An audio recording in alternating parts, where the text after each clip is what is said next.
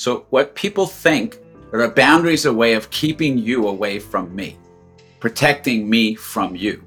But if you think about it just in literal physical terms, a boundary is a place where two people meet. It's not an aversive experience. It's not defenses. It's how you have a real connection with somebody. So the purpose of boundaries is not protection. The purpose of boundaries is connection and intimacy. You must be some kind of therapist. I am some kind of therapist, and I'm about to take you on a journey through the inner wilderness.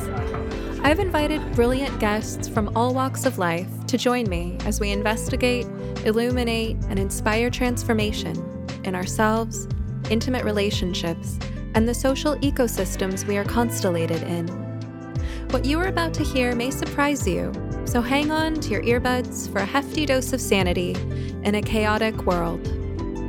I am Stephanie Winn, a licensed marriage and family therapist, branching out and building bridges between psychology and everything else under the sun. It's my honor to have you along for the ride. Let's get started. Today, my guest is Avrum Weiss, PhD. He's a clinical psychologist who's been in practice for 40 years, based in Maine. He's the author of 4 books, including his most recent book, Hidden in Plain Sight: How Men's Fears of Women Shape Their Intimate Relationships. Today, we're gonna dig right in to exactly the title of the book, and it's gonna be juicy and exciting. Avrum, welcome. Great. Thank you, good to be here. All right, I want to dive right into the controversy. I personally think it's super important that we better understand this topic of how men's fears of women shape their intimate relationships. And I think this is great work that you're doing. But before we started recording, you told me about the criticism that a friend of yours gave of this book. And I could almost anticipate that kind of criticism. It doesn't surprise me because I feel like I hear things like this all the time. So I'd love to have you repeat that for our listeners and then for us to start there. Yeah, well, our conversation about that was in a broader context of people's complete lack in this culture at this point of interest in understanding much of anything.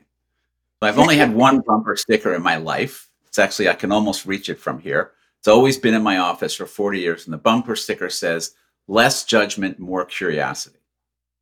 But that's not does not tend to be the attitude that we approach things with. And so we tend to polarize things into black and white, right and wrong, good and bad. And so in that environment, men have unfortunately often been painted as perpetrators, wrong and bad. And I assume your audience is at least some large proportion psychotherapists, so I'll speak with that in mind. Therapists have unfortunately been among the major perpetrators of this problem. And so we bemoan the fact that men are resistant to psychotherapy, but we created the ideas and the images around psychotherapy. So men perceive psychotherapy as hostile to them, as judgmental and critical of them. And unfortunately, they're often right. And so the pushback against the book has been people who have said to me, they object to a sympathetic portrait of men. They object to my interest in understanding men, and they want to simply paint in a broad brush and say, no, men are the problem, the patriarchy is the problem, we have to re-educate men, we have to reprogram them. And I'm like, how are you going to do that if you don't understand men? If you read some of the early seminal therapists, like Dorothy Dinnerstein, who wrote The Mermaid and the Minotaur, which I think is an absolutely brilliant book, said the only way the patriarchy is ever going to change is when men start being equally responsible for raising infants. You could change the legislation, you could change the Senate, you could change the Congress, you can change Supreme Court. None of that's going to work. The patriarchy is only going to change when men start being equally involved in raising children. So that's where it's got to happen. And if we don't take an interest in understanding men, we're just going to keep pissing and moaning and having the same problems over and over. And that's really the field, the broader context of the book is we have to get past that polarization and start getting interested in men. You said that a friend of yours even went so far as to say that it was irresponsible of you to publish this book. What was your friend's perspective on that? He still says it. What's his argument? His argument is that my work will be used to condone bad behavior on the part of men, that people will say, oh, yes, he was abusive to her, but it's because he's scared, so we can't blame him. We can't hold him responsible. So the idea of understanding someone, they don't know how to put together compassion and understanding. To them, it's if you work to understanding them, you're just condoning them.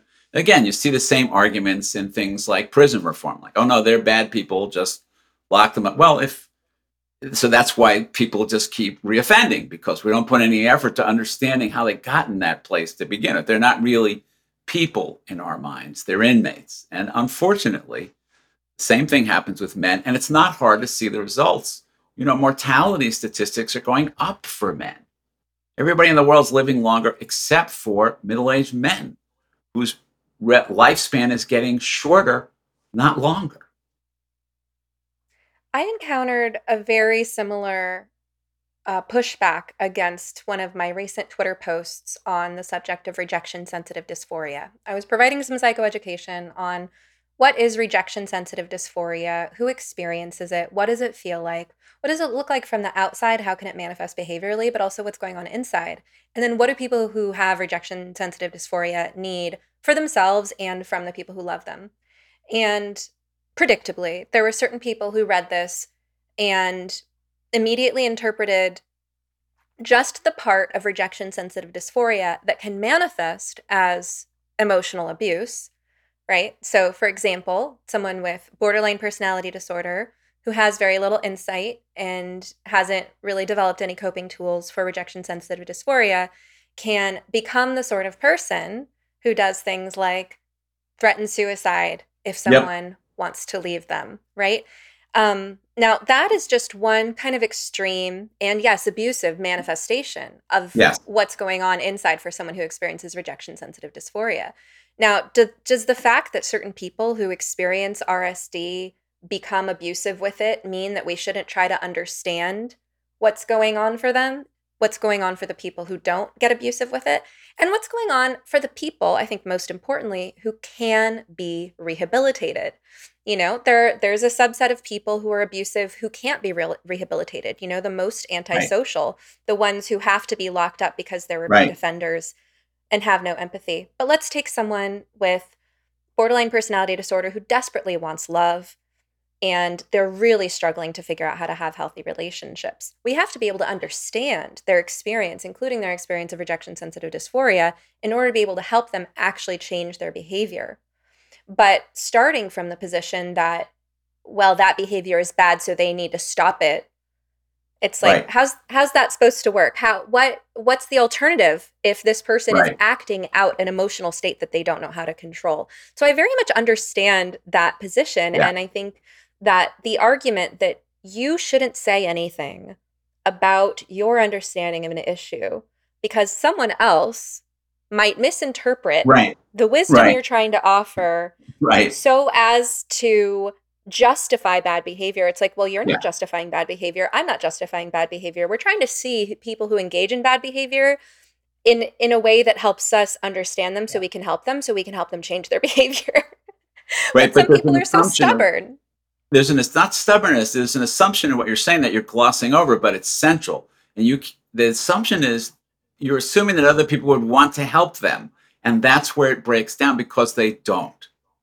So it's you can understand this in very everyday terms. Anyone who is in a committed, intimate relationship has come to the place where they're really angry and they have to decide whether they're going to try to kill off the other person. I don't mean physically, but emotionally, that's it. You're dead to me. I've had it.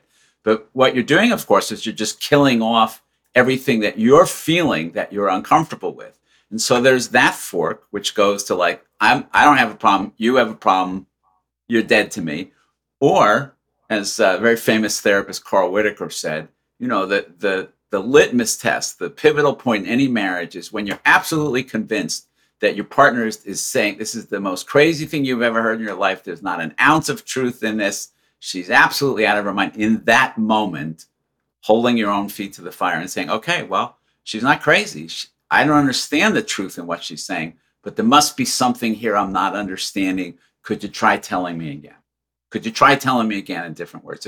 It's that moment that we all understand where we're either going to demonize a position that's different than ours, or we're going to find the strength to actually strap in and say, okay, this is really triggering me. I'm really upset about this. I'm very defensive. I'm having a hard time listening, but try saying it to me differently. I'm really going to do my best to assume that you have something worthwhile to say. I'm going to try my best to hear you.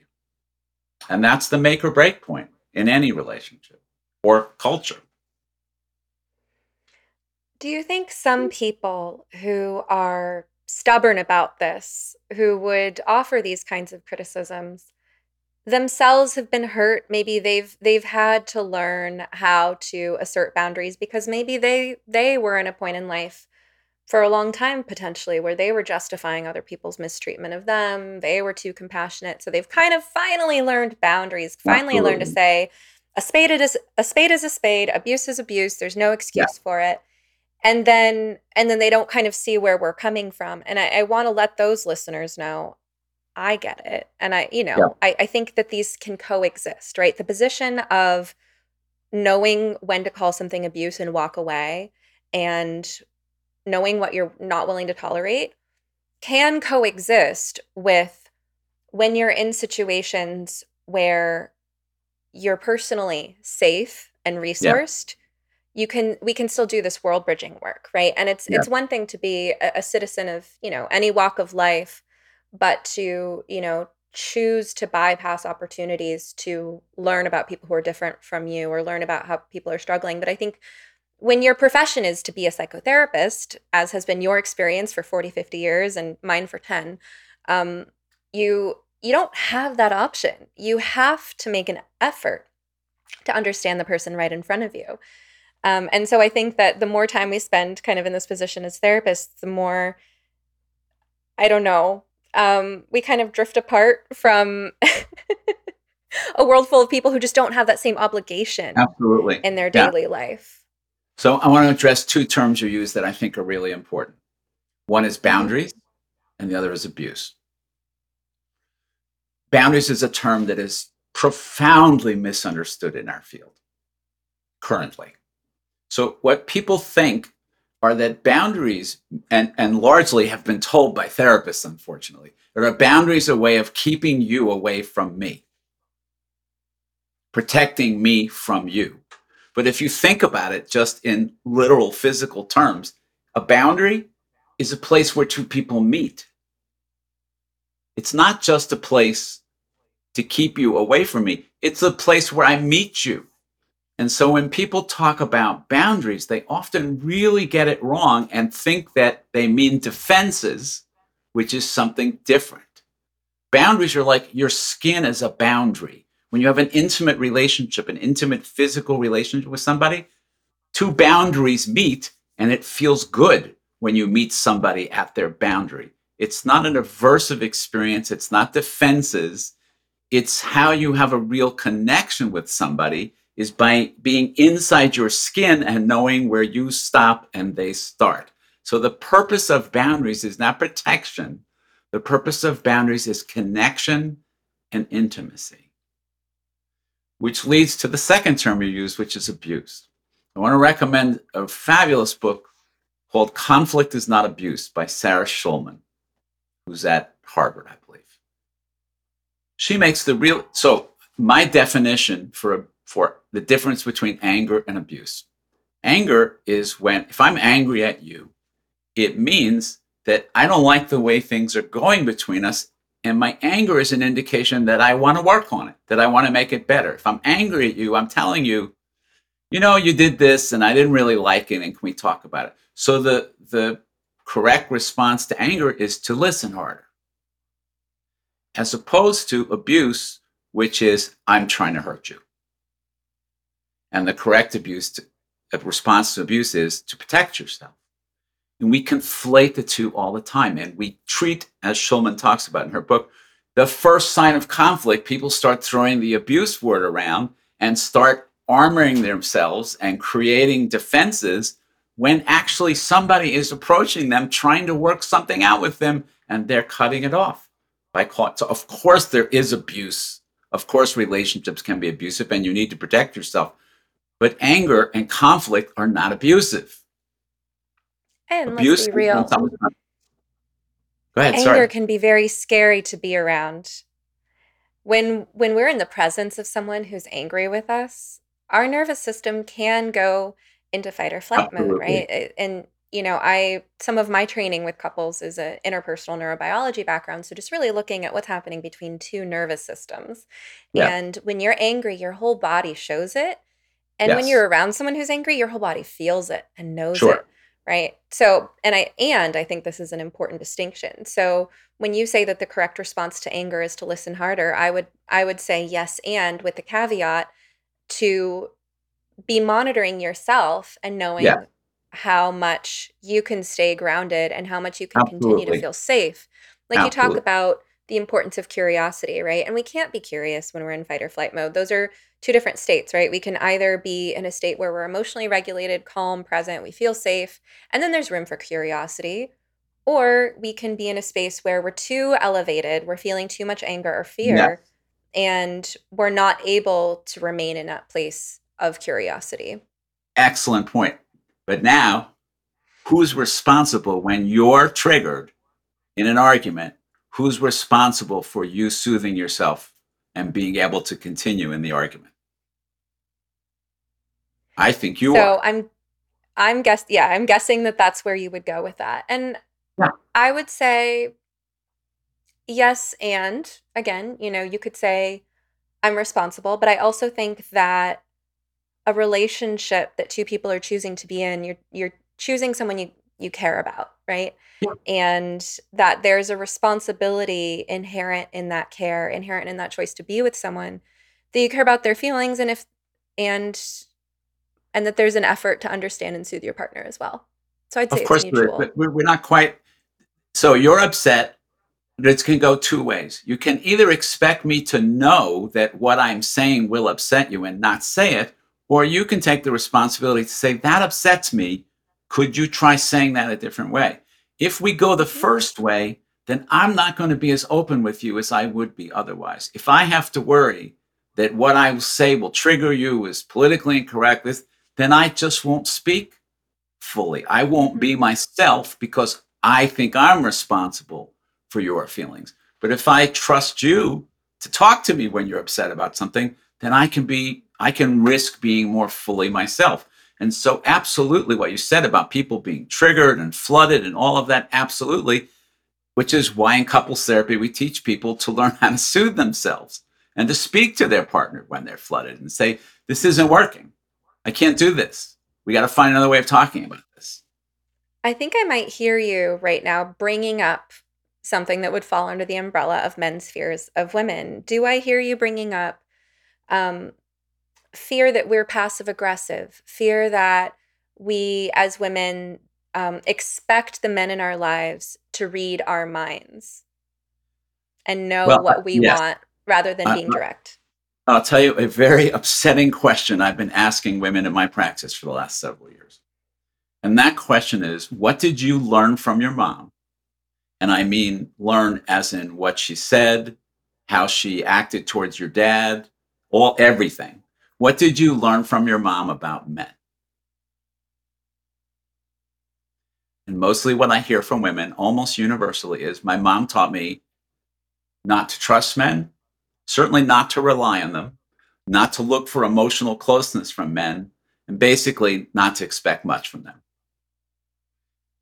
Men, sad. It's very sad. As I said, it's a disturbing thing that I'm learning. And relatable. And men know it, but without knowing it. So men talk all the time about feeling condescended, talked down to, they say, she doesn't trust me with kids, she micromanages me. Is it all these ways men feel that, but women are not even aware of it by and large. When I ask women that question, they really have to stop and think about it. It's not conscious. But when they stop and think about it, they're like, yeah, my mom taught me not to think much of men. Men know that on some level. And so absolutely that kind of dynamic goes on all the time. And it's not a good guy, bad guy thing. It's not like I think women are being you know, are at fault here or to blame or anything else. I understand. Why did their mom teach them that about men? Because that's what their mom's relationship with their dad was probably like, was full of disappointments, full of letdowns, full of not being able to count on him. I mean, it didn't come out of thin air. It came out of their lived experience. So I understand that. But then if you are married or partnered to a guy who would like to do better, you have to make room for him to do that. So one of my most common interventions with couples, you know, especially if you get couples with young children, they're just overwhelmed by the work. It's just such a labor-intensive period. And they usually have a lot of conflict about child rearing. And the guys will say, I can't ever get it right. If she says, you know, put the diaper on this way, and then I do it that way, then she says, no, it's this way. You know, no, it doesn't matter. I can't get it right. And they have no confidence in themselves as a parent. So I always suggest, did you ever read or have the Mrs. Piggle Wiggle children's books read to you? No. It's a children's book, and it's all about sort of interesting solutions to life problems. So this is what I call my Mrs. Piggle Wiggle solution, which is I send the women away for a weekend. I say, you're going away to a spa for a weekend or to visit your sister or whatever you want to do, and you may not leave instructions, prepare meals in advance, arrange play dates. You may not do anything. You are going to leave, and you can call and see how he's doing, but you can't help. And what happens on the weekend is that the men figure it out. When they're not being supervised, when they're not worried about somebody peering over their shoulder, they figure out how to put the diaper on because they have to, because there's no one else there. They figure out how to get the kid to eat dinner and how to get the kid to sleep and all that. And the mom comes back and they're like, first of all, of course, they've had a great weekend, but they come back with the possibility of a partnership evident. And I'm like, oh, well, he does it differently than I do it, but, you know, the kids seem okay. And maybe he could do it his way and I could do it my way. I love that. I think that's a great intervention, right? Because it works wonderfully. By the time a woman, I mean, you're describing a situation in which a couple has small children, and by the time things are at that point, you know, she's probably gone a few years without a full night's sleep. She's been in 24/7 mom mode, and she's when you're in 24/7, right? She's gone a few years. He's sleeping through the night, right? Which can lead to resentment. I resent the person. You're getting up every night. How could you not resent the person who's lying next to you and sleeping through it? Absolutely. So what I tell men is, what I tell men is, you have to be the one to get up in the middle of the night, not because you're going to earn brownie points with your wife, but because it's the only time you're going to get alone time with your kids. It's precious. It's the most precious time of the day. You should jump up out of bed when the baby cries and be the first one there, because you'll never regret it. If you were to come to me as a client and tell me you were feeling grumpy, irritable, lethargic, stressed out, or unfocused, I'd want to do a thorough assessment of your lifestyle. And one of the first elements we look at is the quality and quantity of your sleep. You need at least a good 7 hours of refreshing sleep every night in order to be your best self. There are many things that can get in the way of that. A demanding job, a new baby, or just plain bad habits, for example. But if you're having difficulty falling or staying asleep for the simple reason that you're too hot, you're too cold, or you and your partner don't agree on the temperature, look no further. I have just the thing for you. And since this is not therapy, but a podcast, I can actually sell you stuff. So I'm going to genuinely recommend that you check out the Pod Pro Cover by 8 Sleep. It's the most advanced solution on the market for thermoregulation. The cover can adjust the temperature on each side of the bed individually for you and your partner based on your sleep stages, biometrics, and bedroom temperature, reacting intelligently to create the optimal sleeping environment. Personally, I have mine set to run on autopilot so that my bed is warm when I get in, cool in the middle of the night, and warm again when it's time to wake up. I sleep very soundly this way.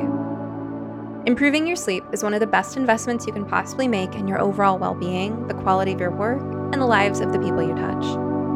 So go to 8sleep.com to check out the pod and use the code SOMETHERAPIST at checkout for up to $200 off your purchase. Even if they're already running another sale, this code will get you an additional $50 off. And to my listeners around the world, 8 Sleep currently ships not only within the USA, but also to Canada, the United Kingdom, select countries in the European Union, and Australia. All right, now back to the show.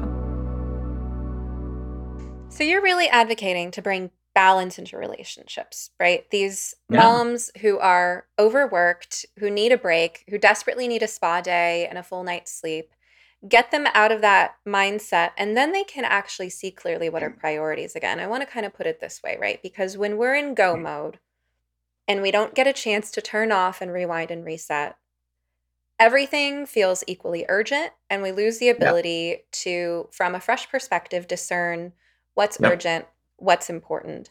And so, of course, the fact that your husband doesn't do something around the house or with the kids the same way that you do it feels equally urgent and important to, you know, your work emails or anything else. And I think women need that reset to be able to see, oh, you know what? It really doesn't matter. I put the cups in the cabinet this way. He puts the cups in the cabinet that way. The point is the dishes are away. From the cabinet, right. So I'm going to say it a little differently in one part, but I think it's an important distinction. I don't hear women complaining about how much work they have to do. I hear them complaining about being responsible for everything. So that often what you hear men say is, well, I help. And that's exactly what women are upset about, is that they act like they're an employee, not like a partner. And what the weekend away does is it creates the possibility that they could approach it as partners, not as one person supervising another, which how could that not create resentment on both parts? Absolutely. Equally. But as partners, like, well, he took care of everything for the weekend, so he must be capable. Why am I supervising him and watching over him when obviously he can do it? I've been telling myself he can't, and he's been telling himself he can't. Now we both know that's not true. Right. I used air quotes when I heard you say, well, I help, because I'm thinking, the term help implies that you're helping someone else. And really, this is your home. This is your family, your life. Yes. I think another problem, and maybe you can offer some concrete solutions for our listeners on this one. I'm sure you see this all the time, where there's this attitude that men have of, well, I help, or, you know, what goes along with that is just tell me what you want me to do. Right. So then women feel like they're in this position that's a double bind, because on the one hand, we don't want to nag. We don't want to be the manager of the household. We don't want to be the one doing all the mental labor of tracking the 500 things that need to be done every day. And men are saying this thing that sounds so positive. Oh, just tell me what you want done and I'll do it. But it puts us in the position of being the one who has to track and give orders. Yes. How do you help couples navigate that differently? Because it seems like the main overarching thing that women want in that situation is for him to not need to be asked, for him to get it and take initiative and take ownership. Be a partner. Well, I think the weekend away is a tremendous step in that direction. Yeah. But, you know, I'm listening to your language very carefully, because when you describe the position for women, it's most of the story, but it's not quite the whole story, which is, again, remember, women have been mostly taught by their mothers to not trust men or think a lot of them. So part of the reason that they put themselves in, so they don't like being the one in charge, but they are a part of ending up in that position because they don't trust their partner to step up. And so, of course, he won't. As long as you don't think he will, he won't. And until you're willing to take the radical risk of seeing if he will, like, you know what? I'm not going to get a Christmas present from him for the kids this year. I'm going to tell him I'm not doing it. I'm going to give him a month's notice. Tell him he's got a month to get Christmas presents, his own presents for the kids. And if he doesn't, then the kids are not going to get Christmas presents from their dad. But I'm going to let that happen. I'm going to get out of the way and give him the opportunity to step up and not always be in charge. I'm not going to remind him. I'm not going to give him a note. I'm not going to send him links with gifts. I'm not going to tell the kids to go talk to him and tell him what they want. I'm just going to tell him, and then I'm going to get out of the way. And that's hard to do. I can see this advice being exactly the medicine for certain couples. And I can also hear certain women screaming back at you, just because of my experience helping couples where, you know, I feel like I've worked with a fair number of couples as well as women individually who feel like they've tried all that. They've really tried to be hands-off. They've tried requesting things in every way. They've tried just letting, you know, trusting that he's capable, giving the benefit of the doubt. And there's just this sense of bashing their head against the wall at this point, because it feels like there's no possible way out of all the different ways they've tried to get their husband to just kind of step up, recognize what needs to be done, even, you know, appreciate and respond positively to her efforts to give him space or compliment the things that he right. does well or any of that. So what I would say to that woman is, you remember that weekend you went away and you came home and the house was clean and the kids were fed and in clean clothes? How'd that happen? If he's as incapable, if you have convinced yourself that he is, and if it's true that he won't step up as you've convinced yourself, then how did he get by that weekend? And to him, I would say, you've convinced yourself that you're not capable, but what happened on that weekend? The house was clean, the kids were fed. Okay, what about the couple where she comes back and the kids have been eating mac and cheese and staying up till 10, and there are piles and piles of laundry everywhere? I would say, good start. And now let's figure, I would say, good start, good for you. Good for you, the woman, for not pitching a fit about that. And good for you, the man, not, you know, didn't exactly hit it out of the park, but at least you got on base. At least you started, you made an effort. Let's try again. How about 2 months from now? Let's try again and talk about, negotiate what things you might like to see done during that weekend. But, you know, reinforce it. Good start. I can just hear people groaning, but I don't want to get, because I think there's so many couples, and there are people for whom all of these situations apply and more. But let's kind of back up and zoom out, because I think we dove straight in the middle. You know, yes, I wanted to start with that controversy, because sure. what you told me before we started recording about your friend's pushback, I just thought was so relevant to a lot that's been on my mind, that it expands beyond the boundaries of this conversation. And then we jumped into some of men's particular fears, but let's kind of zoom out and sure. start from the beginning, right? So yeah. your work largely centers around men's fears of women in intimate yeah. relationships. And you've said that you get a lot of pushback from women who really don't want to see it, or are having a hard time seeing the things that frustrate them about their husbands, boyfriends, and so on. Yeah. They have a hard time seeing it in terms of fear, or yes. in terms of the specific fears that you describe. So what would you describe are some of the core fears that you're talking about here? Sure. Let me sort of lead up to that by saying why women don't believe it. Women don't believe it because we've sold you a bill of goods, because men are socialized to there's a whole interesting field of research on what's called fragile masculinity. And the idea behind it is that women experience themselves as female and as girls and as women, not something that just, it's innate. You're born that way, you are that way, you don't have to do anything to earn it. Men are socialized to see masculinity as something that has to be earned and defended at all costs. And mostly in our culture, we define masculinity not as something to aspire to, but as something to avoid, which is feminine. And so masculinity is defined as not feminine. So men are always on guard against any indication that somebody might see something they do as feminine. There's a wonderful story up. There's a book by Judy Chu called When Boys Become Boys. She followed a group of kindergarten and first grade boys. And at the end of the school year, the teacher said, everybody gets to pick one of the songs we learned this year and lead the class in it. And one little boy goes up to the beginning of the class and he starts singing a lullaby. And all of his friends in the front row start mocking him. He stops and he says, "Oh, I was just kidding. That's not my favorite song. That's a girl's song." And then starts singing the Marine Corps anthem.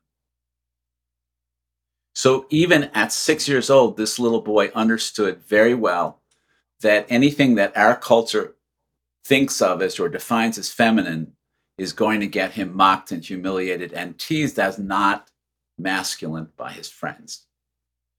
So a lot of men's fears of women are around this fragile masculinity. It's around feeling as if their sense of themselves as a man is threatened by women, because we define vulnerability, being emotionally open, sharing, intimacy, all those things go on the feminine side of the ledger. And so when men engage in any of those behaviors, which are obviously critically important for an intimate relationship, they're always bumping up against all of their training that those things are not masculine and therefore they're not a man. And so men behave one way when other people are watching and another way when they're not. And there are basically, there's a crossroads or a fork in every relationship, in every heterosexual relationship, where men enter the relationship and they realize that they are not as experienced in intimate relationships as their female partner. And it goes one of two ways. Either they're smart and they say, oh, you know what? I'm really at a disadvantage here, but fortunately, the person next to me knows a lot more about it than I do. I could learn a lot from her and be a lot closer and happier. So I'm going to, in the privacy of my own home, learn about closeness and intimacy from this woman. Or the other fork, which is I'm going to spend my life with this person defending against her attempts to get closer to me because they're threatening to me, because they make me feel less masculine. And relationships go one of two ways with predictable outcomes. And so finally, to come to your question, I won't run through. I think there are 7 fears that men have of women. The most recognizable ones are men are typically afraid of women dominating and controlling them. Men are afraid of women's emotions because of the feelings that they stir up in men themselves. Men are afraid of being trapped in commitment by women. Men are afraid of being responsible for women, responsible financially, sexually, and emotionally for women. And the deeper underlying unconscious fears are men are afraid of abandonment and being on their own. And men are afraid of being feminized. Men are afraid of either feeling their own feminine aspects or being seen by others as being identified as feminine by others. Okay, let's go through these. So sure. Men are afraid of women dominating and controlling them. Again, I can hear certain types of listeners in what they start thinking and how they react to that. You know, there's a certain type of feminist that goes, that's impossible. That's BS. Men are the ones that dominate and control women, obviously. They're the physically stronger of the sexes. They historically have held most of the financial and legal power. Men have used their power to control women in all of these different ways, right? Yeah, right. And I feel like I need to speak that listener's perspective because, not because I agree, not because I entirely disagree either, just because I'm kind of tuned in to how different people think. They're absolutely right. What you're saying is absolutely true in every setting in the world other than the home. Well, and in the home when you look at domestic abuse, right? But this is where I want to make room for a both and, right? I want to say to the listeners, so yes. You named it, not me, so let's get into it. Who initiates more acts of violence in heterosexual relationships, men or women? It's women, in over 200 studies. Now, if you really want to start a fight somewhere, bring that little tidbit of information up. So I can see the YouTube comments now. Look it up. Look it up. There are over 200 studies. Now, women initiate violence that is less severe. When men initiate violence, it's you're more likely to end up in a hospital. But not only do women initiate more violence in relationships, but women's level of, it's hard to get this straight, so tell me if I got it right. Women do less to inhibit their physical violence in relationships than men. Men are aware that it is not appropriate and that there will be consequences. And so they are less violent in their intimate relationships than they are their relationships outside of the home, where women are about the same, because they don't experience it as something that there would be consequences for. And so when you delve down into it, you find actually that it is not just a one-sided equation. So I can believe that. And, you know, I think that part of male socialization, as I understand it, and this doesn't mean that it happens properly for all men, but part of the normal or expected trajectory of male socialization is understanding your power, understanding that you're the stronger sex, understanding that it's people of your sex who have raped and murdered women, understanding that, you know, one wrong move and now you're a father, or one wrong move, which could include simply choosing the wrong woman, and you're accused of rape. That, I'm not saying that rape allegations are all false. Some of them are, some of the time, right? So of it's course. My understanding that as a man, if you're raised properly, you get an understanding of that. Plus you have much higher levels of testosterone, and you're more physically prone to experience aggressive urges. And so you have to learn how to wield them. Yeah. And women we don't go through that same socialization. Right. And then when we're in intimate relationships and stuff gets stirred up, whatever that might be, those violent urges can come out. And I could see that coming out if a woman has a trauma history. I could see that coming out if there is something not so great happening in the current relationship. And I can also see that coming out in relationships where actually the woman feels very safe with this man. And it's because she feels safe. In fact, maybe he's a lot bigger and stronger than her. Yep. And there's something about not worried about hurting him. Something about him feeling safe, plus a combination of whatever's getting stirred up through the intimate relationship where she lashes out. Yep. I think you're going to a very helpful segue, because you're touching on what is, I think, the most common pattern of conflict between men and women. And it's a great way of me explaining to your listeners how men's fears play it. So that the violence often happens that when women initiate violence in a relationship, it's usually because they've tried everything else they can think of and none of it has worked to get a response. And then violence is the level that they're pretty sure will get his attention. To a certain type of listener, just to be clear, we're not advocating for or condoning violence. Yeah, well, we're not saying that's an excuse for violence. Not a good strategy. Not a good. So, but here's how. I wish that I trusted my audience to be charitable in their interpretations of things all the time, but I can't. So, but here's what happens. So go ahead. Typical heterosexual couples conflict. So the woman will make an approach to the man. So women are more likely, when something's not going well in a relationship, it is likely that the woman will notice it first. Why? She's a lot more experienced in intimate relationships than men do, which I can go into if you want to. But she's more likely to notice, so she's more likely to bring it up. But she knows from past experience that if she brings it up directly, and says, you know, it seems like we're not talking as much as we used to, that he will feel that to be a criticism. So in working with as many men as I do, the word I hear more often than any other word coming out of men's mouths when they talk about their relationships is, I feel criticized.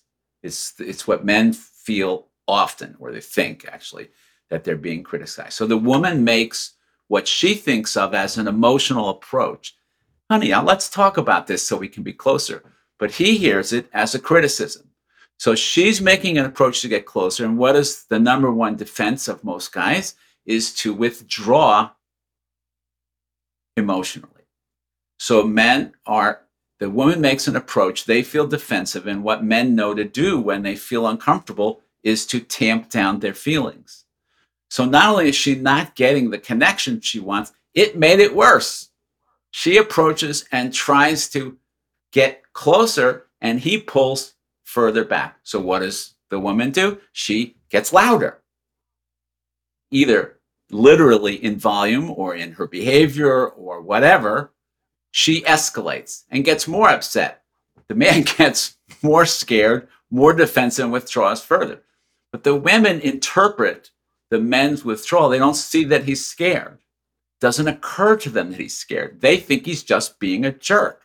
Like, I keep trying to get through to you. I've tried everything I can think of to get you to talk to me. And it just keeps getting worse and worse. You won't give an inch. So I'd like to read you a quote from a woman in a workshop on men's fears of women about her learning about this. She said, "I understand that my husband has not been ignoring, dismissing, or hurting me out of a lack of respect, as I suspected, but that he's scared. He's scared to hurt me. He's scared to mess up with me. He's scared to not be enough. I had honestly never imagined that he was scared and that I was so profoundly important to him that he was constantly terrified I would leave him." Mm-hmm. So when women understand that all the behaviors they're frustrated by are largely driven by fear, it changes their perspective on what's going on between them. They start softening their approach, and the men start feeling like maybe they could talk about, you know, when you come at me like that, it's too much. I get all a flutter and defensive, and could you just like lower your voice a little, or hold my hand while you talk to me, or start out by telling me you're not mad at me, something to help me kind of hang in there with you. Once they understand that that's what's going on, it can really profoundly change things.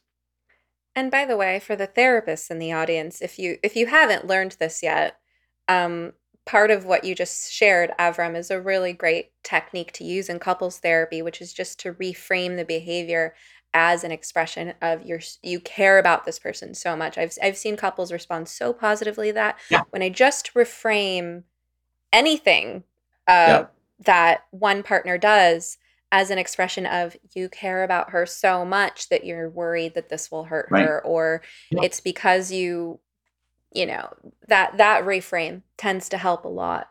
Yeah. I mean, she says, I had no idea that I was so profoundly important to him. Yeah. Do you think also when it comes to fears of domination and control between the sexes that, you know, it's just so obvious how men can be scary. They are the physically stronger sex. You know, they commit 6 times the crime, something like that. You know, men are responsible for the vast majority of rapes and murders and violent crimes. But do you think that women tend to have a blind spot regarding how we can be perceived as scary? Because we're not scary in the same way that men are. We're not physically intimidating. Yeah. When I say to a man, you know, I think you might be scared of your partner, I get the same reaction every time. First, they bow up, and they get defensive. Oh, I'm not scared. And then within literally 60 seconds, almost every man I've ever spoken with has gone, huh, that might make some sense. Can you tell me more about that? When you tell women that their partner might be afraid of them, they think you have lost your mind. They really think that is the strangest, most ridiculous suggestion they've ever heard. And it really takes some convincing. But one of the things I say to them is, because they'll say exactly what you said, you know, they're in charge and everything goes their way. And all that. I'm like, okay, in a broad picture, right? Why does one person try to control another? Why does one person try to dominate another? You only do that when they're scared of them. If I'm not scared of you, why would I try to control you? You're not a threat to me. There's no reason to. So when you see your husband engaging in these controlling, dominating behaviors, you might ask yourself that question. I wonder what he's threatened of. I wonder why he feels the need to do that. And that's a way to help them understand. And you listed domination and control as the first in your list of fears that men have of women. So help our listeners understand the nature of men's fears that women will dominate and control them. Sure. Why is it that the worst thing one man can say to another is that he's pussy whipped? Why is it the worst thing you can say to a man? On the first level, we see you're controlled by women. But if you think about it a little more, what they're saying is you're controlled by your need of women. Pussy whipped, meaning that you let your wife tell you what to do because you need her for sex, is what they're saying. You put up with being controlled because you need her. You need her vagina, is what that saying means.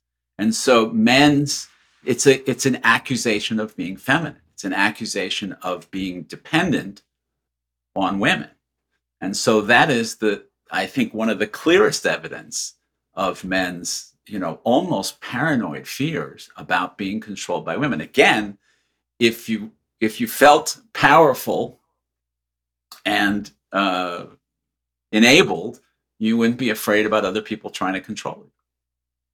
But there's external control and there's internal control.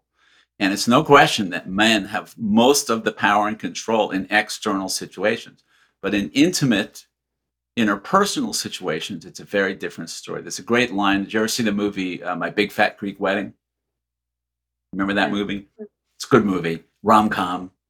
And the daughter is lambasting her mother, saying, Dad's the head of the household, and you let him boss you all around. She says, I want to tell you, your father is the head of the household, and I'm the neck. And whichever way the neck turns, the head has to follow. So women have always had power in families. They take power in the way that disempowered people take it, which is subtly, less visibly, not direct challenge, but running things underneath the surface. So again, research, which might surprise you, is that most of the decisions in heterosexual families are made by women, not by men, including decisions about things that you wouldn't think women get to make the decisions about, including decisions about spending, budget, vacation, all kinds of things.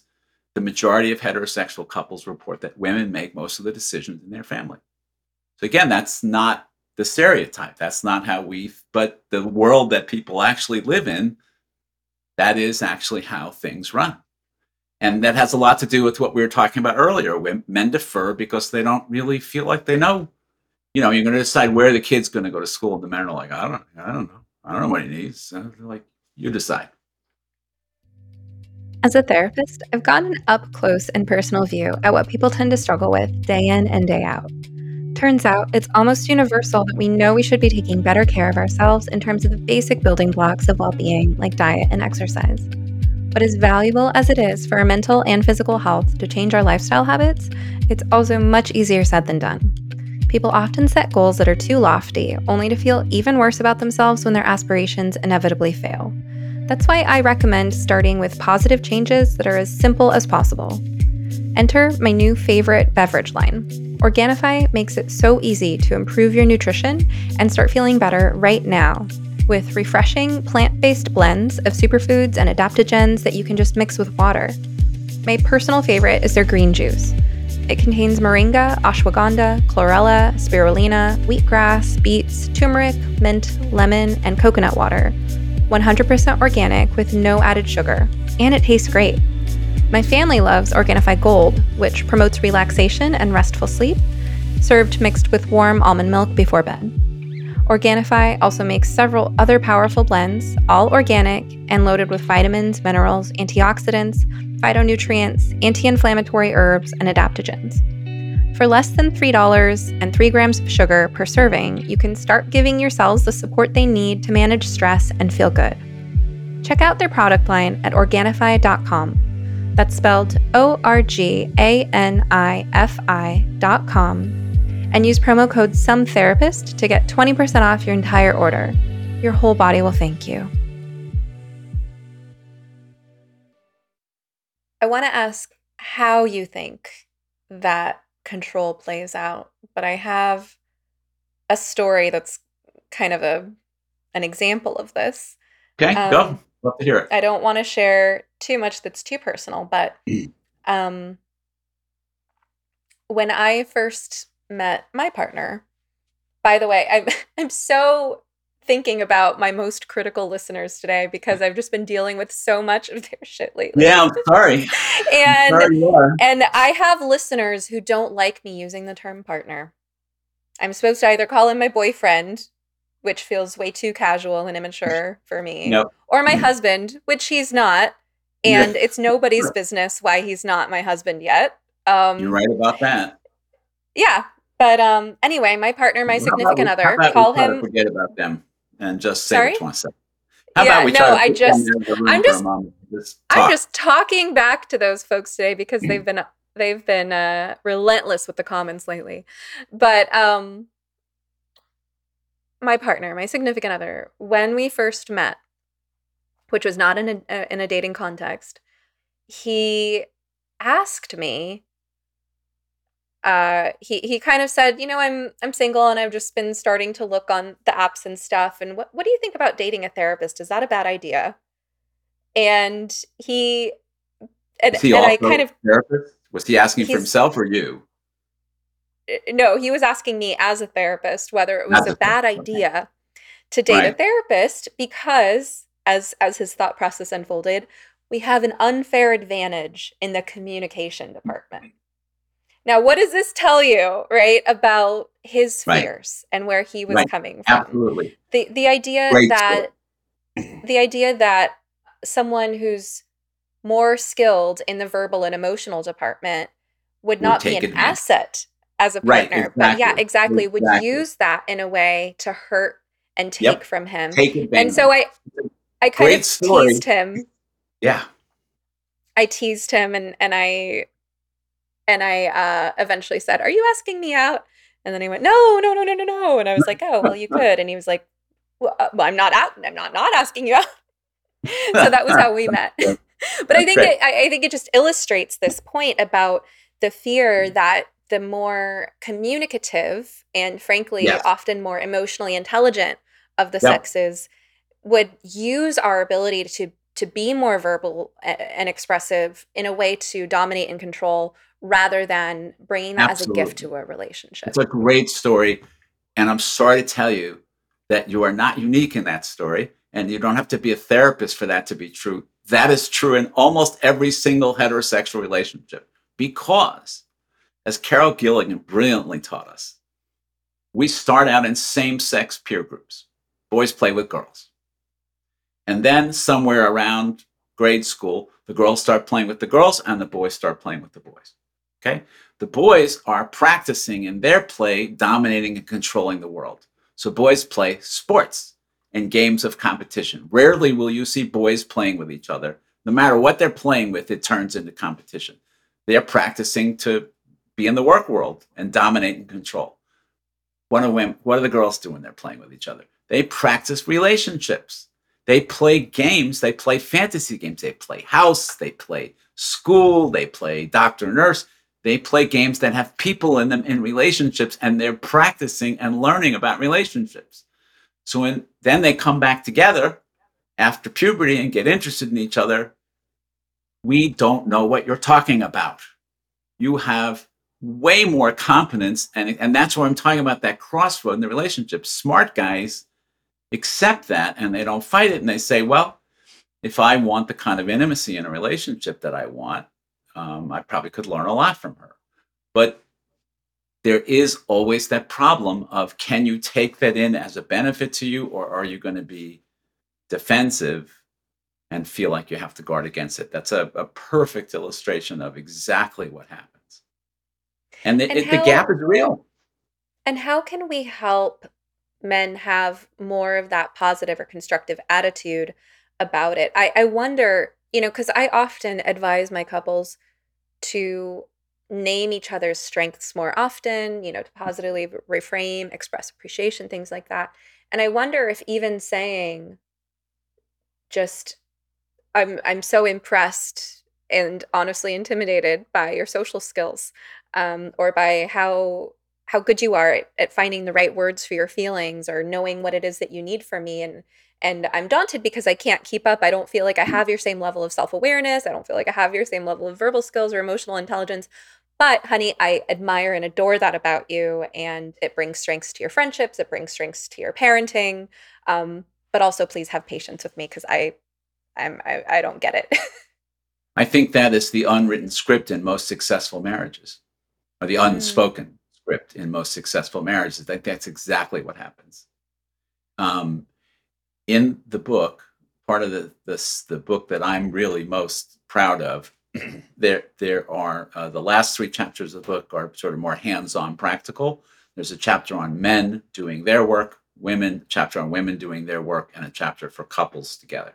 The men's chapter says to guys, you're going to need to learn how to talk to other men about this before you're ready to talk to women about it. So what you're suggesting, the conversation that you outline, I think, is step two.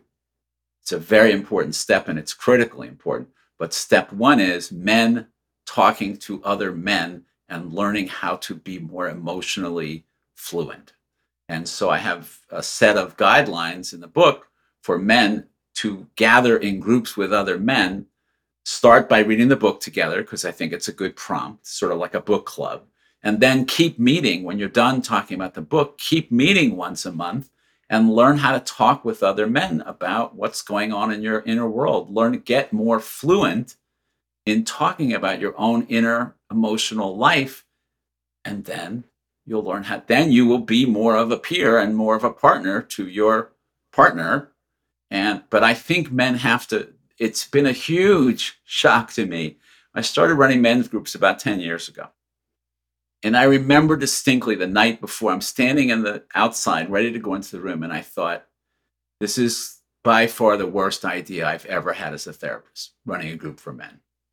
This is going to be so tedious and so awful. They're going to talk about sports and politics and business. I'm going to have to pull teeth, excuse me, to get them to talk about anything personal. Well, the second group, I think guys were embracing at the end of the group, talking about loving each other and rescheduling the meeting so that we could meet more often, so they would not overlap with my vacation schedule. In the first two or three groups, that's what was happening in the room. And the huge learning for me was, we think that men are emotionally withholding and emotionally crippled and not able and not interested in all that. It's not true. Men are dying to talk about what's going on with themselves. They're just terrified of you. And so it's not going to happen in a relationship with, it's not going to start in a relationship with a woman. They've got to learn how to do it with other men before they'll be ready to do it with women. And that's the missing piece that I think for a lot of couples is they're trying to go to step two. I don't think it's going to work. Now, that could be individual therapy for the guy. That would be another way to learn do that, but I think group has a lot more benefit for men in this regard in terms of emotional fluency, because in a group you get to watch other people do it. When you say that they're terrified of us, how can women be less terrifying for men without abandoning ourselves and our authentic truth? I love that question, especially that you added the second half to it. Thank you. I don't want to minimize the question, but I think if women just understood that you are, it would probably be 90% of the answer to your question. I think once women know that men are scared, it really, just the knowledge of that is really transformative. It really changes so much so that you might then in a conversation, if your partner shuts down, you might, instead of angrily pursuing him, you might back up a little bit. You might say, oh, I remember that therapist told me that when he withdraws, I should maybe try not pursuing, but maybe back up a little bit and see if he'll come forward. So practically, things like that. But I think just understanding that is by itself very powerful. And for women who have insecure attachment, for women who have their own fears of abandonment, do you think that there's a blind spot or any insecurities really about their worth, about appearance or whatever, do you think that our insecurities, whether they're insecurities about ourselves, insecurities about how people are going to treat us, contribute to us having a blind spot about just how important we are to the men in our lives? That's a really interesting question. I've never thought about it quite that way before, because I mostly think about that women are confused about it because men are so adamant that you not know we're scared. But I think you're making a really good point. And I would say that I would just replace the word women with human and say that any human being who makes an overture to be closer with someone else and sees them withdraw rather than respond is going to feel a little insecure. It's not a good feeling. If you approach your partner and say, honey, what do you think? Would you like to make love tonight? And they go, well, no, I'm not really in the mood. That's not so easy to feel good about yourself. Man, woman, human. It's just if you're consistently making approaches for intimacy and feel rebuffed and you can't find a way, it'd be really challenging to not take that on in a way that where you start to doubt yourself. You'd be a pretty strong person to not go there.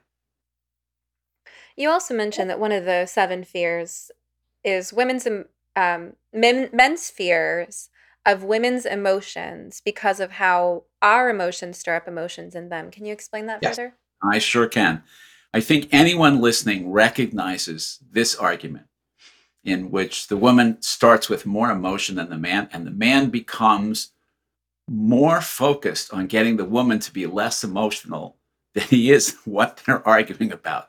So men keep saying things like, just be rational. Stop being so emotional. Just calm down. Don't be hysterical. And we wonder, why are men so preoccupied with keeping the argument rational? Well, it's not. I think some people misunderstand that and say, well, it's just another form of power and control. They're trying to control women's natural expressiveness.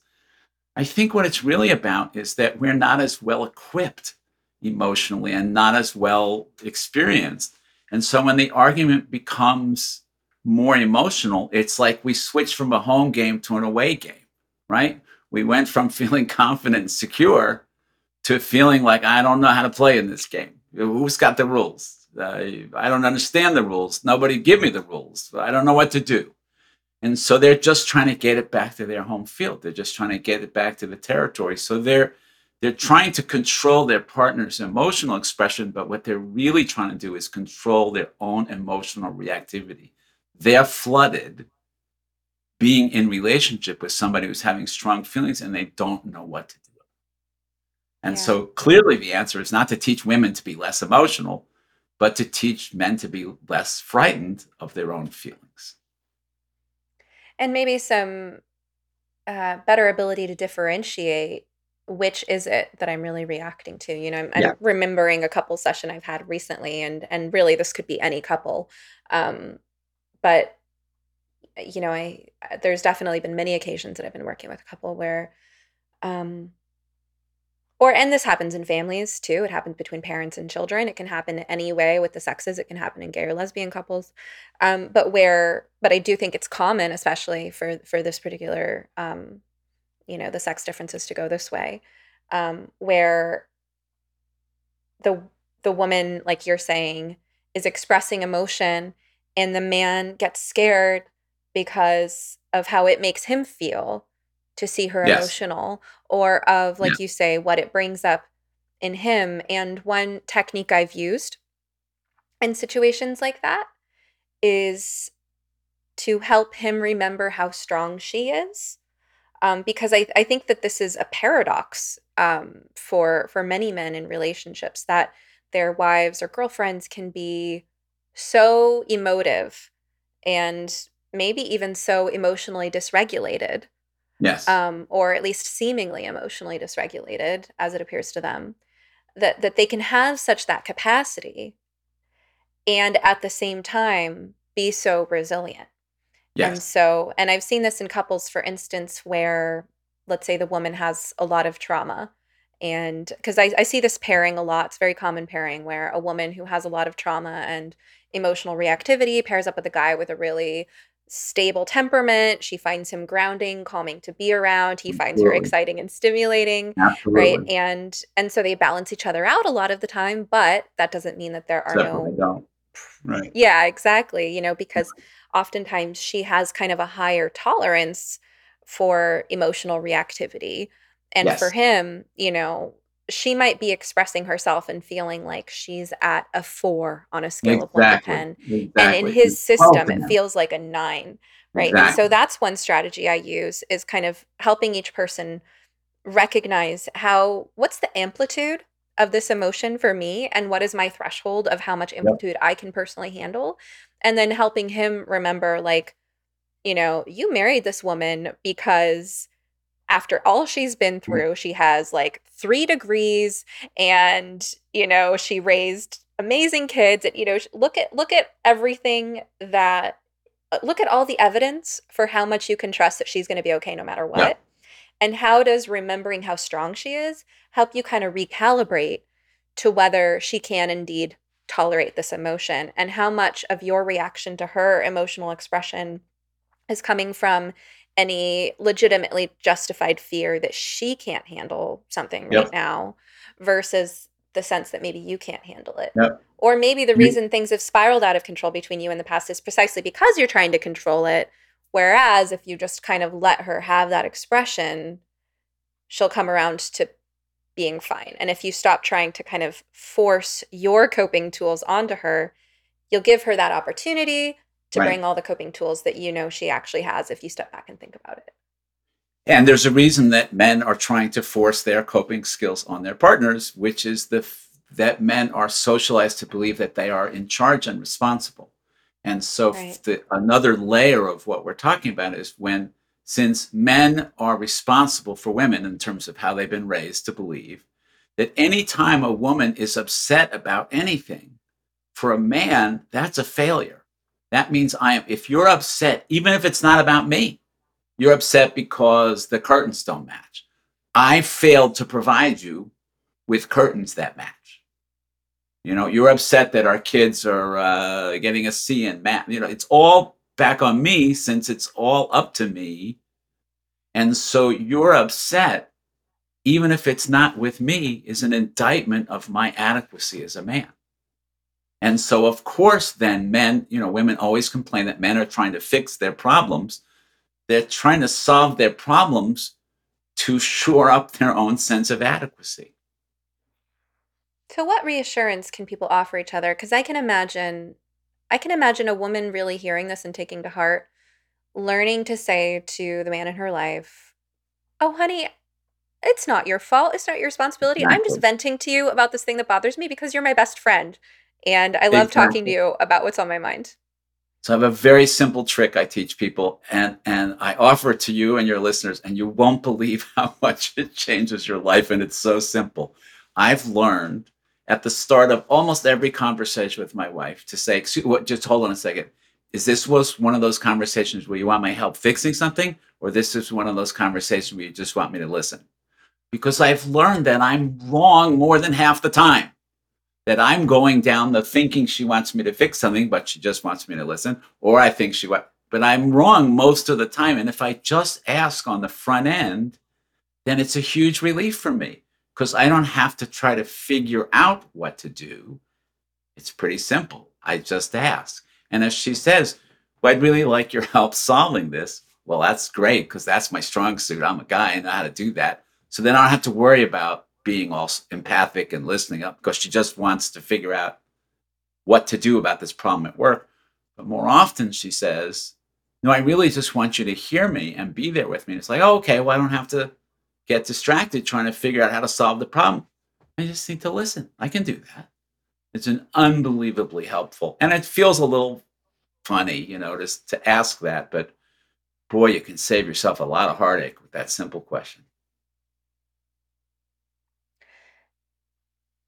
I'm thinking too about how there might be times in situations like that where what she needs specifically is a sounding board who knows her, right? That's kind of a big love language, so to speak, is the feeling that your partner has this, to put it in Gottman terms, love maps, that your partner has a good love map of you. They know your preferences. And I'm thinking about all the situations in which women express what they want indirectly. Yes. Men don't get it. And then women are offended when men disagree. So a woman might say, "Would you like to go for a walk with me?" And what she really means is, "I would like to go for a walk with you. Please come." She thinks she's asking if he's getting a little weight. He needs some exercise. Right. And he asks himself, "Do I want to go for a walk?" And the answer is no. Right. And then she hears that as, "You don't want to spend quality time with me." Exactly. So there I think many times. That's another advantage to doing that. I'm glad you brought that up because I hadn't mentioned it. It helps the woman to get clearer for herself what she really wants. That question is not just to help the man understand. It helps the speaker, man or woman. Mm-hmm. Then you stop and think. Well, what do I want here? Which is also enormously helpful. And so she says, "Would you like to go for a walk for me?" He could say, "Are you wanting to just go for a walk? Or is this because you want to hang out together?" And she has to stop and think. And she would probably then realize, "Well, I want to hang out together." And he might say, "Well, I don't really feel like walking, but you want to sit and have a cup of tea together?" Now we're going somewhere. Yeah. And so it can help us to learn to express what we want more directly, but also, and this isn't where I was originally going with this, but to another tangent that's coming up is I'm thinking about, especially again, if we talk about those first few years of child rearing, when a woman's in mom mode 24/7, it's been my observation that she can go long periods of time pretty dissociated from her body. And that's adaptive because, absolutely, you know, if she were aware of how she was feeling, she would not be changing that diaper. She'd be in bed right now. Right. But, you know, I think men get frustrated with women for being so indirect and indecisive.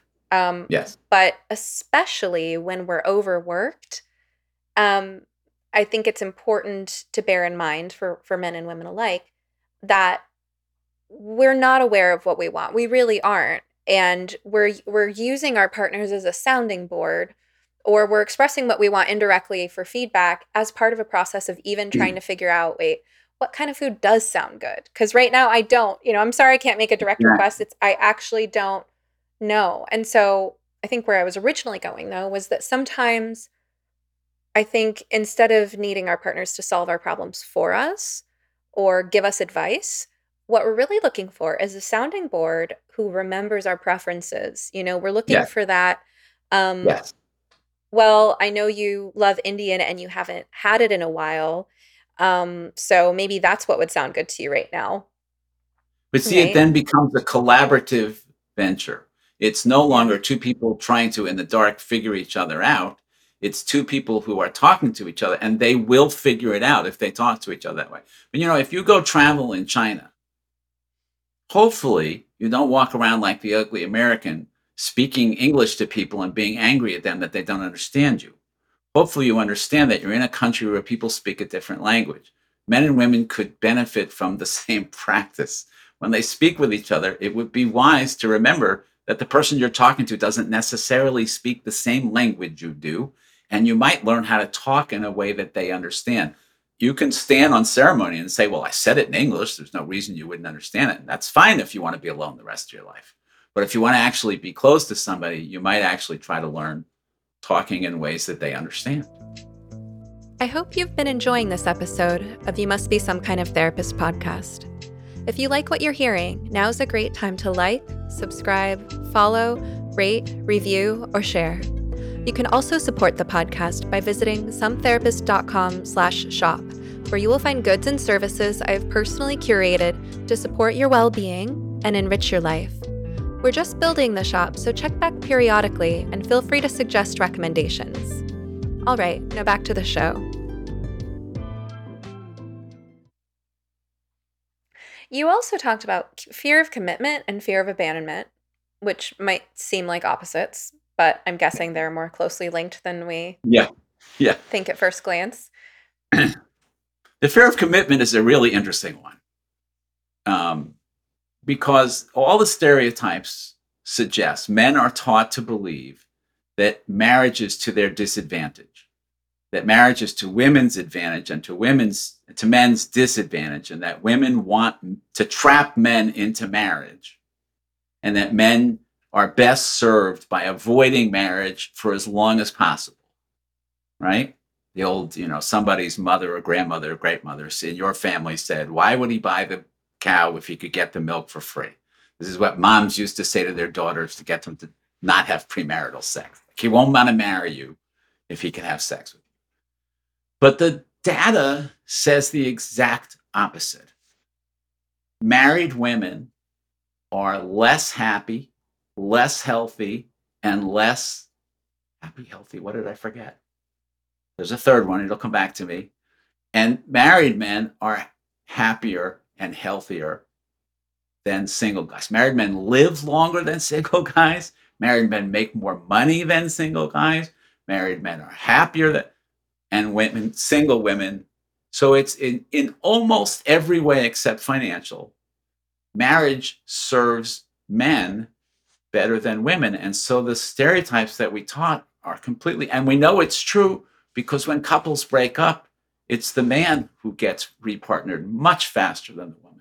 Man is the one who is less comfortable being on his own and feels more of a sense of urgency about repartnering. So women are more connected to their dependency needs in a relationship, and men are taught to think of dependency as feminine, and therefore they're not aware of the ways that the relationship nurtures and supports them, which they often discover very uncomfortably when they divorce.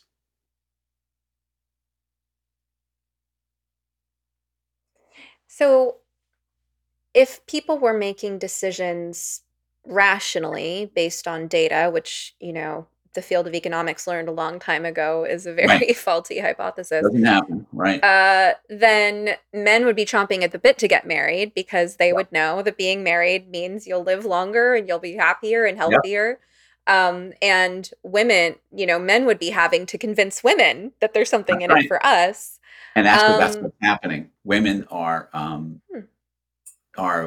delaying marriage longer and reconsidering, and more divorces by far are initiated by women than men. So what you're imagining is exactly what's happening. And part of it is economically driven, because one of probably the only advantage for women in marriage is financial, but that advantage is diminishing, because for most women, they're going to be working whether they're married or not.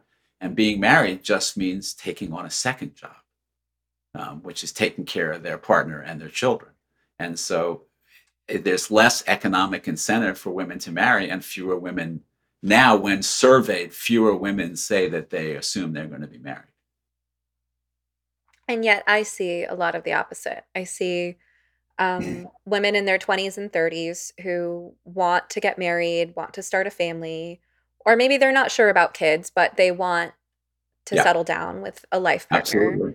Sure. And it takes so many men, you know, until their 40s to realize that that's a good thing. I think especially, you know, men with any degree of status, you know, if they're basically above average looking and have any confidence, then, you know, they feel like they have their pick. But, you know, what I see is the opposite.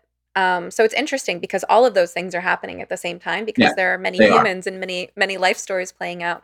But what would you say overall about men's fears of commitment and fears of abandonment?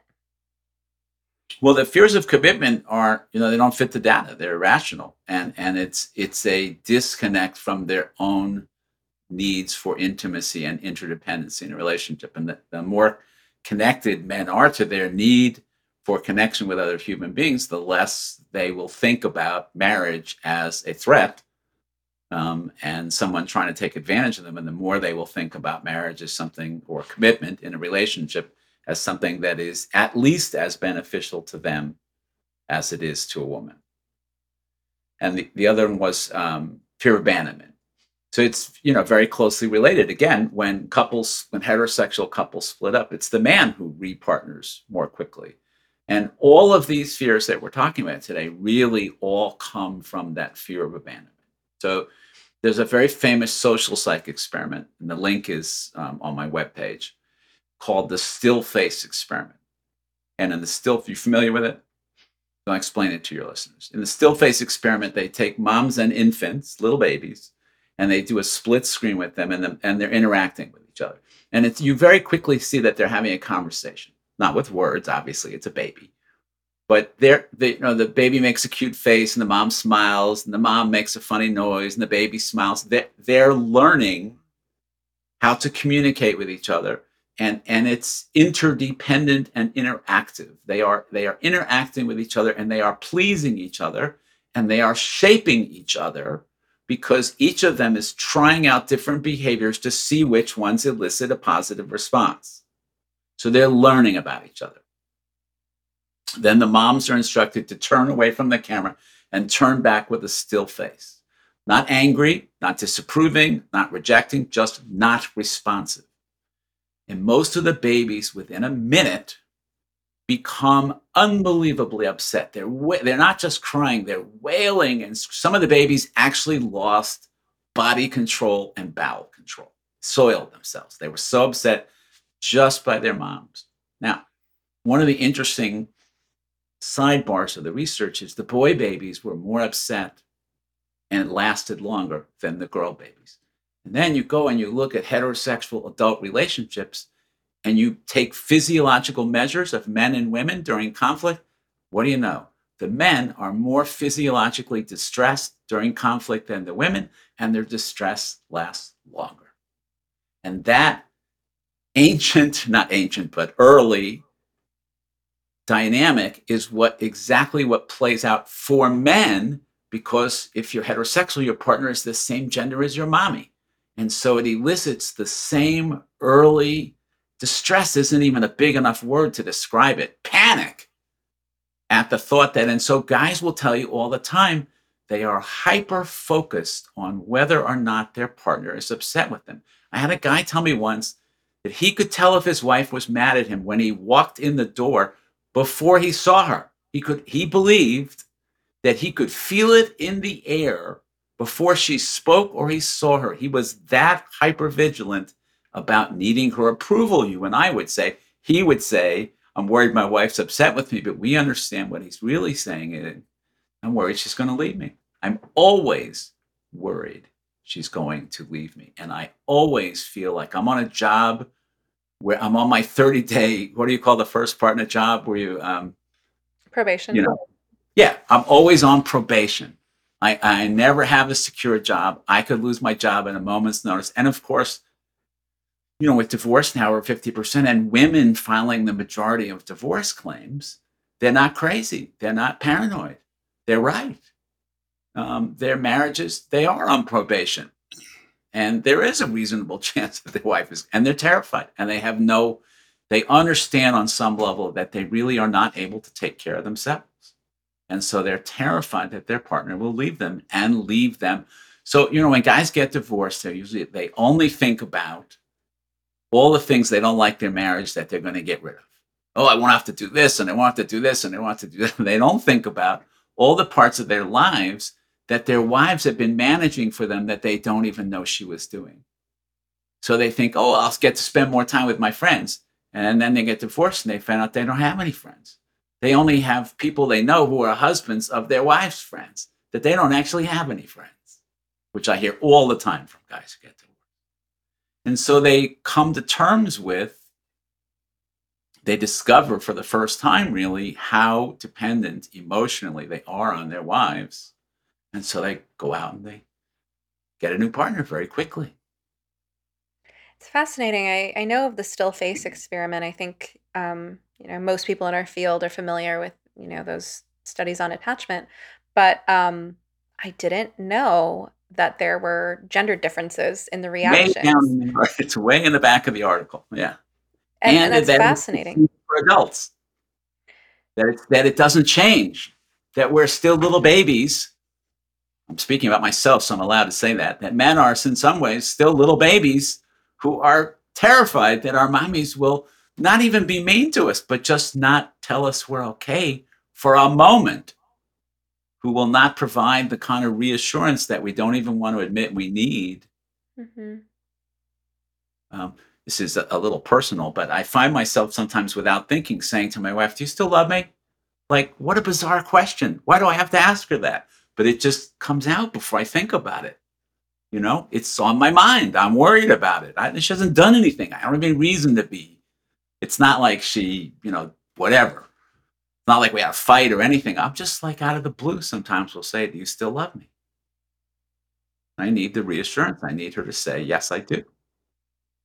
So you've said that the number one thing you hear from men in your work is that they feel criticized.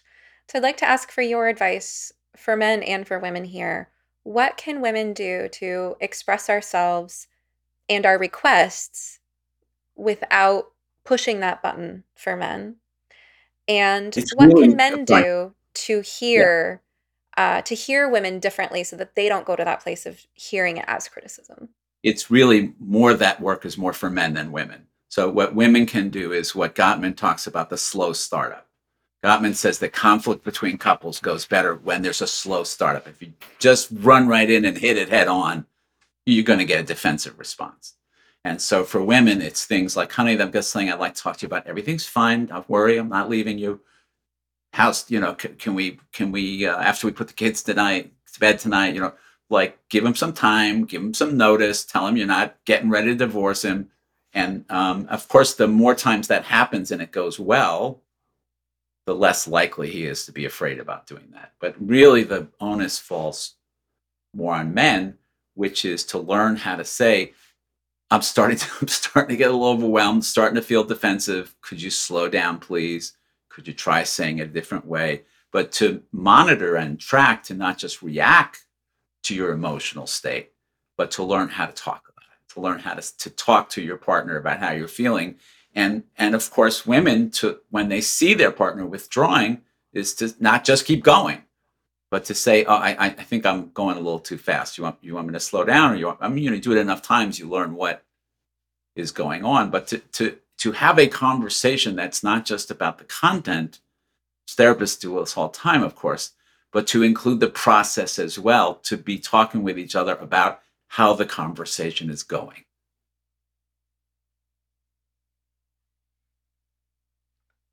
Great. So Gottman's softening your startup, leading with reassurance, and yeah.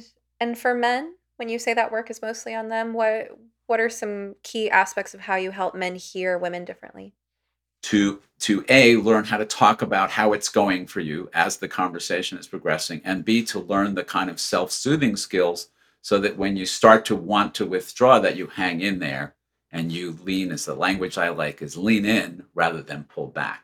Because when you pull back, that's the end of any kind of productive exchange. But if you can talk about feeling scared and then learn how to lean in, that's what's going to make for the couple, that's what's needed for things to go better. So to learn how to do that, which you're more likely to learn with other men. And toward the very beginning of our conversation, you were talking about anger and how anger is not the same thing as abuse. There's certainly ways right. People can express anger that are abusive, but anger is a normal emotion. And you reframed anger as a sign, essentially, that someone's in it with you. Like, I wouldn't Absolutely. Be here expressing my frustration about what's not working if I wasn't trying to make it work because I care about you.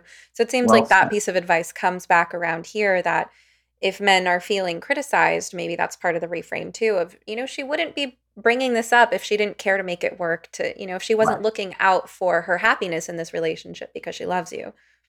Yeah. 9 times out of 10, when men say they feel critical, I can't see what they're talking about. I don't hear anything that sounded critical. So 9 times out of 10, if a man says to a woman, I think you're being critical of me, she will probably say, well, no, I wasn't feeling critical. But then we'll clarify what she's trying to say in a less potentially critical sounding way. And to be fair, I want to give a shout out to all the women listening to this who say, I absolutely struggle with that, because I think that it is a common experience amongst us as women that we try to express a feeling or a need and it comes out sounding critical. And a lot of the time we do know it, right? It's just that we're struggling. We don't know how to say it in a way that doesn't sound critical or doesn't sound like we're nagging. And I think that that's something that women need help with too. And we need compassion and patience. If you're hearing criticism or if it sounds like nagging, understand that we don't like being in that position. In fact, maybe that's part of why it's coming out sideways or passive aggressive, because we're actually so uncomfortable with being critical or asking so much. So we're looking for your help as well, figuring out how to word things in a way that's not so alienating. I think you're absolutely right. And I think the reason that women get frustrated and impatient and critical is that men haven't been listening.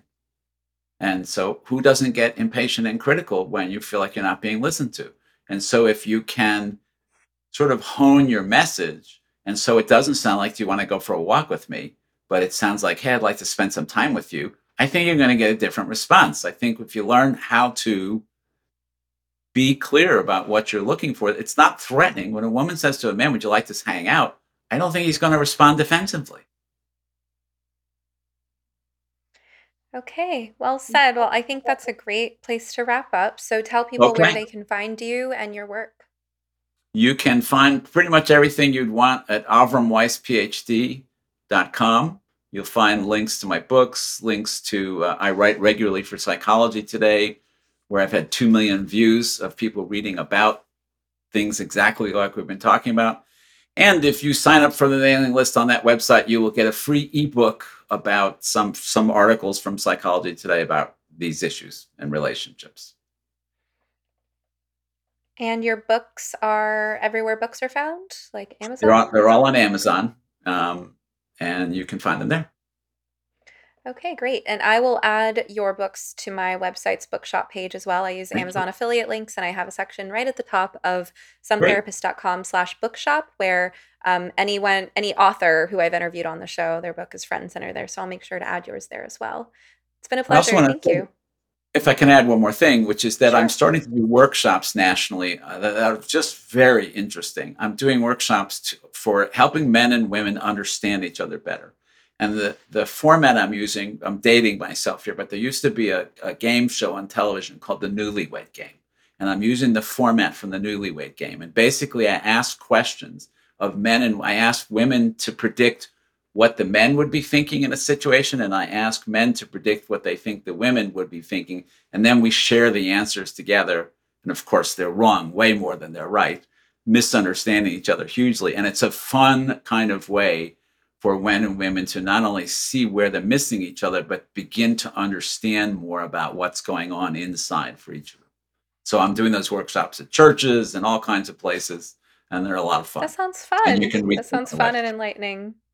And humbling in a good way. And just a reminder for the listeners, I know I've said several things today, speaking to the devil's advocate or speaking to the listener who's taking an uncharitable view. And I feel like this should go without saying, but obviously we didn't address everyone today. We addressed specifically heterosexual partnered people. Right. So we're talking about men and women who are dating or married. This does not deny the reality and the existence of the relationships of gays and lesbians. It's just a conversation about what it is about. And we're not speaking to the, to the relationship dynamics of gay and lesbian couples today. Just speaking to our particular areas of expertise and interest in this conversation. Right. And that's why, because it's what I know about. I'm not excluding anyone. Thank you so much for sharing today. It's been a delight. I enjoyed talking with you. I hope you enjoyed this episode of You Must Be Some Kind of Therapist podcast with Stephanie Winn, LMFT. This podcast is produced by Eric and Amber Beals at Different Mix. Special thanks to the talented musician Joey Pecoraro for our theme song, Half Awake. At sometherapist.com, you can find more information on any topic, guest, resource, product, or service you've heard of here today. You can also follow me on Twitter or Instagram at sometherapist. If you would like to ask a question, suggest a topic, be a guest, or invite me to speak, you can email us at hello@sometherapist.com. You can also send us a voice memo with your question, and we just might play it. Of course, just because I'm some therapist doesn't mean I'm your therapist. This podcast is not a substitute for medical advice. If you need help, ask your doctor or browse your local therapists online. And whatever you do next, please take care of yourself. Eat well, sleep well, move your body, get outside, and tell someone you love them. You're worth it.